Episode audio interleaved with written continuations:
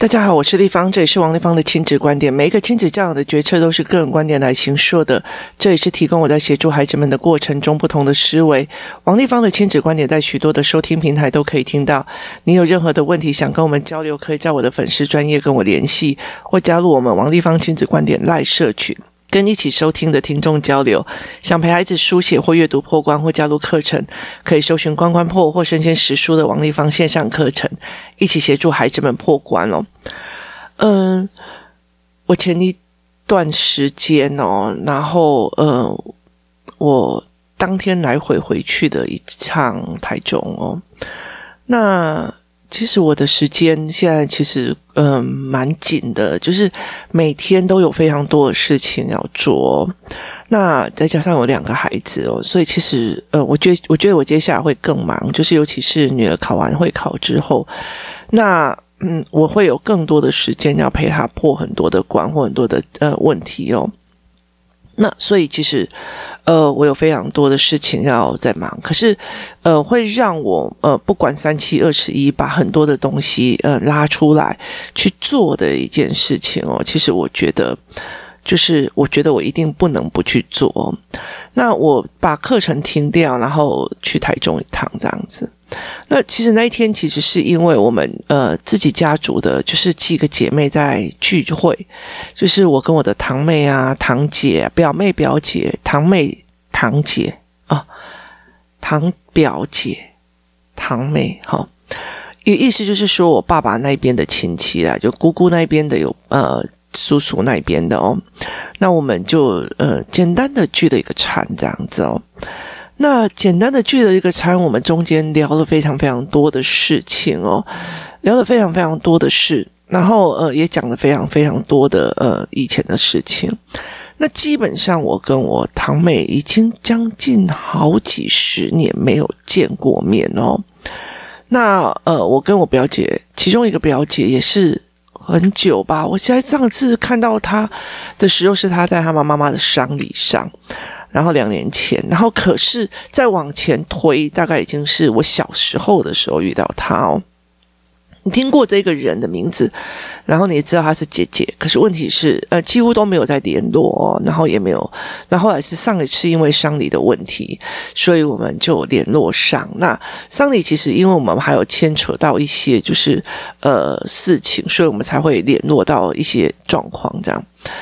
那我们在谈的这个过程里面哦，其实我其实非常非常感叹哦，为什么呢？其实呃，我的女儿她其实到了，她成绩一直都不是很好嘛。那她的一直到了国九，也就是她快要会考的最后一年的上学，就是上学期，那我才呃去台中的时候才发现，就是原来她的眼睛一行可以。变成非常非常多行，所以他的字是很模糊的。然后，但是他呃，他也努力的在吞进去哦。所以其实他那时候不知道这个东西是不正常的，所以他就一直觉得我都看得到啊，哈。所以他并不是觉得这件事情很痛苦或干嘛。那我觉得非常呃印象深刻的时候，他去验光的时候，那个小郭老板一给他所谓的矫正影片眼眼眼镜的时候，镜片的时候，他忽然就觉得，你就是我永远没有办法忘记他当下的那个表情。他忽然整个眼睛睁大说。原来你们看到的世界是这个样子哦，我觉得那个时候对一个妈妈来讲是一个非常大的一个折磨。那。其实，呃，在很多的时候，嗯、我们都会遇到这样的折磨，就是你以前跟他讲，你怎么那么不用功，你的成绩怎么会这么的差，或者怎么样都没有，不是帮你预习过了或怎么样。可是你在那个当下，你就会觉得，原来他的眼睛的视角可看出来的东西是这个样子。所以，其实那个时候，你会觉得，那所有曾经对他的误解，跟所有的不原谅，或者不舒服，或者曾经念过他的所有东西，都会变成自己扎，就是以前是。觉得想要刺激他，后来发现那些那些针都回到自己身上哦。那其实，在那整个过程，我觉得我非常非常难过哦，所以我其实呃觉得对我女儿非常不起这样子。那那她也其实呃，包括她的读书方式或者她的呃东西哦，真的非常非常不适合台湾的国中教育哦。那所以我们其实呃之后我会再考讲这一段哦。所以其实呃我进入了非常多的两难，然后呃因为他这个样子，其实我就非常非常难过。我觉得我怎么会是这么一个失职的妈妈？一直到了现在，我才会知道他看书的状况是这样，而且他其实是因为呃。青少女的时候，荷尔蒙一开始增长，就开始挑高的时候，她的眼睛也跟着一起，就是那个肌肉一直拉缩，所以她其实恶化的非常非常快。然后那个时候，其实呃，老师帮她安排的位置是不适合她的眼睛了，因为老师呃误解了他的意思哦，就是你知道吗？面对黑板的右边对于他比较有利，他把它变成老师面对学生的右边哦。所以后来到最后，他的眼睛就越来越恶化，然后所以其实对我来讲，我就会觉得非常非常心疼这个孩子哦。所以其他他后来其实到了后面的考试，不管他考得多糟糕，我其实对我来讲，我都觉得你你 OK 就好，因为我觉得我看到他很认真，我觉得那么那么复，就是字可以乱成这个样子的视角看出来的字，他都要把它硬吞下去。这个孩子对我来讲，其实。我觉得他已经让我觉得非常非常心疼了，而且我觉得，如果他是这样子的性格，对我来讲，我觉得我也不需要太担心他的成绩的状况哦，因为他会把自己给压下去去做某些事情哦。那后来其实，当他把自己压下去做某些事情的时候，身为一个妈妈，要不要再压下去哦？那真的是狠度的问题哦，所以其实我后来会觉得，呃，这件事情我就一直在重新评估。那其实，呃，我我记得没有错的时候，呃，有很多的妈妈，然后去验了光，或者是去看了眼睛之后，她其实，呃，回来也是在我面前哭哦，说我以前对他们所有的骂，所有的责难，为什么我不知道？那其实我觉得那个东西就好像你要求一个腿受伤的人要去排保米，而且一定要是破世界纪录是一样的，很残忍。那妈妈会有无止境的愧疚。那呃。我为什么会去认识这个老板的一个很大的一个原因，是因为我一刚开始是认识他的爸爸的，就是老老板。然后那个时候是因为我长期的偏头痛，然后有一次我偏头痛的非常的严重的时候，我堂弟就跟我讲，就是我这一次去看的呃小孩的哥哥，就跟我讲说，你为什么不要去某一间店看？这样我说为什么要跑去那边看？然后他就跟我讲说，呃，他的弟弟也就是。这是哥哥嘛，然后我去这次去看的是妹妹，然后接下来就是弟弟。他说他弟弟从小到大就一直被他爸爸打，然后打到非常的严重哦，然后三不五时就骂他，然后去学校都不读书，然后也被打这样。那一直到了后来，这个老老板发现他弱势很严重，而且差不多已经快要救不回来，所以他就是呃那时候用尽方法，就是用物理治疗的方法把他救回来这样子哦。其实，当他的父母才发现我以前打他、我骂他，然后我揍他的过程里面哦，原来并不是他故意的，他就是等于有一一眼已经将近呃失明的状况哦。所以其实呃，我们非常非常，他就是爸爸妈妈就对他觉得非常非常的愧疚，然后也觉得就是。呃，他就是太晚生小，生这个老三，然后高龄产妇才会这个样子哦，才会害得这个孩子的人生变这样。而那个愧疚感其实一直往上带，带到现在，其实他都觉得他很对不起老三，家里的企业要不要给他或干嘛的没有的。我觉得一个父母的愧疚感其实是一个非常非常折磨人的事情哦。那他就是这样子在过日子哦，所以其实呃。就是我看着我的这些亲戚们，他们就觉得，哎，为什么我小时候这样一直打我的孩子，一直打我的孩子？那后来才发现他的眼睛的状况哦，那他就真的整个被愧疚感给拉住了。那这一次我回去的时候，其实，呃，我这个妹妹有生了非常严重的病哦。那其实我一直很想要跟他道歉的原因，是因为。呃，我后来其实，在那一天，我就有跟他道歉哦。那我们当然是笑笑的过，说还有一个啊，姐姐没有没有没事啊哦。那为什么呢？因为他吃饭吃非常非常慢，他吃的非常非常的慢哦，慢到哪一种程度呢？慢到就是他可以从午餐一直吃到晚餐，那一碗面还没有吃完，就是一般我们的正常量的面还没有吃完。那以前我的爸爸跟我妈妈常常吵架，然后我妈妈只要跟我爸爸吵架，就是所有亲戚打一回电话去告状。你知道我的亲戚有多多吗？我的阿姨家舅舅七个人哦，阿姨家就有六个人，因为加我妈妈七个。好，可是我爸爸那一边呢，姑姑家呃呃，姑姑加上阿姐阿伯这样子拉下来是十二个人哦，然后再加上配偶，所以其实呃，我妈妈就会到处去去讲，然后去告状，去哭诉哦。那我后来其实印象很深刻，是我在很小的时候，我就必须要拿个椅子去。呃，在瓦斯炉上煮面给我弟弟妹妹吃哦。为什么？因为爸爸爸爸在外面，妈妈在呃哭诉他的人生给。就以前的电话不是手机嘛，也不是视讯，就一定要坐在电话旁边哭诉这样子哦。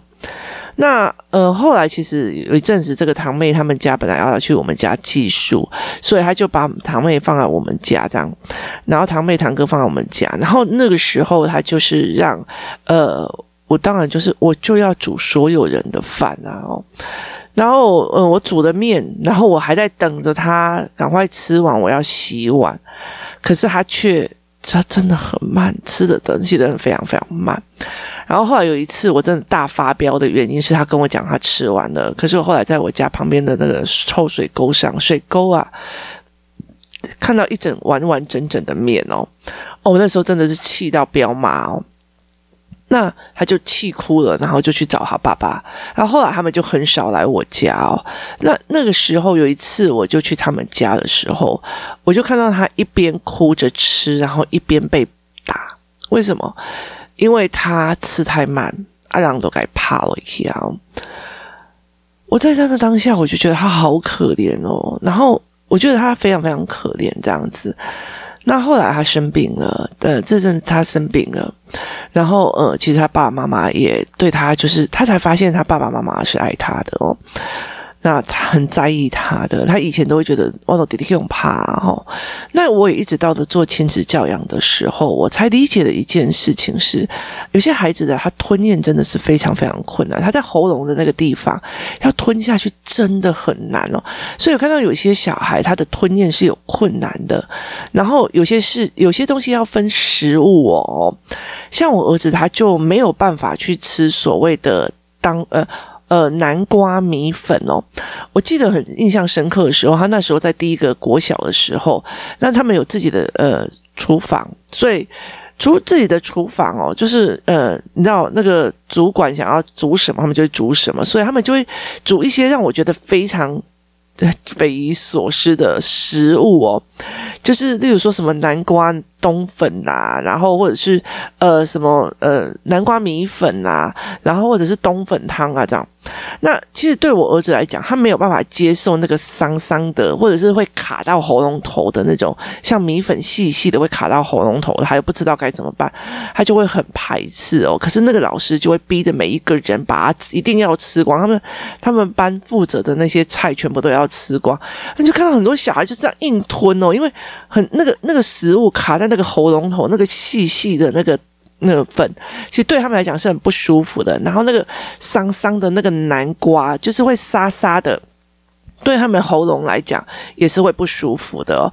可是我们会觉得我爱吃，你就要给我吃下去了。所以有很多时候，我有时候会遇到那种很会煮的妈妈，然后问他的小孩说：“你比较喜欢吃妈妈煮的还是学校煮？”他就说学校煮的。他说：“为什么？因为妈妈不会。”逼我，因为学校不会逼我一定要吃完哦。我觉得很很有趣的一件事情，我们希望他不要偏食，可是我们却煮我今天很想吃的米粉、冬粉汤或干嘛的没有，没有去考虑到孩子的喉咙或者是孩子的吞咽的问题哦。那其实我在做亲子教养之后，我常常在看很多的小孩，就是一碗饭，然后啊含在嘴里，他就是吞不下去，他就是真的吞不下去哦。那每次我看到这个这样子的孩子的时候，其实我就会想起我妹哦，那我就会觉得对他非常非常愧疚。那连我身为一个堂姐，都觉得我曾经为我当初那一碗面掉到那个水那个水沟的时候。就产生了非常非常多的愧疚跟遗憾的时候，那更何况是他的父母，尤其是他后来其实生病了哦，他的那个呃鼻气管那边出了状况，那你才会知道说。呃，那整个过程是有问题的，然后呃，我们也一直在少抓一点遗憾，所以其实我就去跟他道歉，然后我也跟他聊这样子哦。那基本上他现在在讲话已经不是很清楚，但是他生活都还自理都还很 OK 这样子，只是呃，所以我就觉得说，诶。我可以跟他聊过，我可以跟他讲过，是一件好事。我常常在讲说，人生哦，就是少抓点遗憾走是最重要的一件事情哦。那所以，其实我后来在跟他聊的过程里面，我就觉得我想要帮助他去做这一块哦。那其实我后来在呃，整个整个。我记得没有错的时候，我我是在很多的演讲场合里面哦，我通常都会在很后面哦，去谢谢这些愿意来听我演讲的人，或者是谢我也谢谢愿意来听我 podcast 的人哦。那为什么我会想要谢谢大家？你知道吗？呃，因为我其实非常非常重要的一件事情，以这次的 podcast 来讲哦，接近呃，现在已经接近三百六十五集，也就是我快要讲一年了哦。那我其实一刚开始的状况是，我真的觉得我再不把这些东西留下来，因为我每次这个这个孩子出什么状况，我讲过，我后来没有再遇到同样的状况，我就会忘记哦。我一直在往前跑，然后一直在处理很多很多的思维模式。那这是我的一个记录模式，因为其实以前我会用部落部落格在写哦，那现在其实是没有办法去做部落格的这样子的状况，因为。眼睛不是很好，然后第写写文章，其实对我来讲，相对的，呃，跟呃，podcast 要呃，錙铢必较的东西会相对的多，然后文本也有很多人会误解哦，所以其实我就会用这样子的方式去跟他。就是用 podcast 来做记录哦，所以我就会，其实我觉得我我也蛮佩服大家，因为没什么来宾哦，然后大家就一直愿意听我说。那其实我常常会跟很多的演讲的人或听人家们讲一句话，说我非常非常感谢你们愿意。成为更好的大人，在教养这一块，愿意成为更好的大人哦，所以呃，愿意少抓一点遗憾哦，因为在这几个案例里面哦，不管是我堂哥的、堂弟的，或者是堂妹的，或者是我自己的过程里面，其实我们在少抓一点遗憾，包括我觉得我对我女儿，我去我非常非常多的遗憾哦。就是觉得，呃，怎么没有早点发现他的眼睛的问题？怎么会让他的脚就是呃跛成这个样子哦？那个遗憾是你想到你就会受不了。所以，其实，在很多的过程里面，当妈妈很难。我觉得这是一个非常非常难的过程哦。就是它简直是一个修行的道路。就是我，我以前会常常觉得，为什么我妈妈会觉得这件事情都不关她的事哦？那可是我们会在这整个过程里面会觉得很难熬。那孩子们他们也是这个样子。我觉得我常会跟我孩子在讲这件事情哦，就是我真的很希望你们真是好好上来。可是问题在于是，我很发现你们的状况有时候太晚了，误解会太晚了。有些孩子吞吞不进去哦。我记得我曾经辅导过一个孩子，他就是吃饭太慢哦，一天到晚都被老师站着，就是营养午餐之后就站在中，就是站在教室吃哦。那他其实后来就是来跟我求救，希望我去跟他妈妈谈哦。那很多的孩子是这样子在做事，我觉得那个东西其实是有时候是喉咙的问题哦。但是我们大人会觉得你怎么吃这么慢？你怎么干嘛？你怎么怎么样哦？我人很多，有很多的遗憾哦。其实呃，像我一个长辈也在跟我讲说。他以前国中的时候，然后呃，老师怎么对他们全班哦，就是呃，就是全部都打或干嘛的没有的。那为了让别人觉得他不是偏心，他连这个没有犯错的人都打。后来呃，这个老师就气起来，就说：“那我要转学，我不要跟他在同一班。”于是他就转走了。那呃，事隔三四十年，这个这个老师一直想要跟他道歉哦，可是呃，他就觉得。没没什么，我不想要用。那后来他也会觉得说，其实就是一个人家的遗憾哦。你说真的还记仇吗？当然他会还是会觉得说有点不舒服哦。可是在这整个过程里面哦，我们常常会觉得说，这个时候你就是吵，你就是闹，你就是怎么样，你就是怎样，你就是干扰我了哦。可是没有去看到他是不是有任何的困难。例如说，你现在的成绩就是很差，你有没有想过，你妈妈可是什么什么学校，你妈妈可是谁谁谁？好，可是问题在于去，我有没有去看到他的困难点哦？有没有去看到他的难哦？那呃，其实呃，我在整个工作的历程里面，我看过非常非常很多优秀的孩子哦。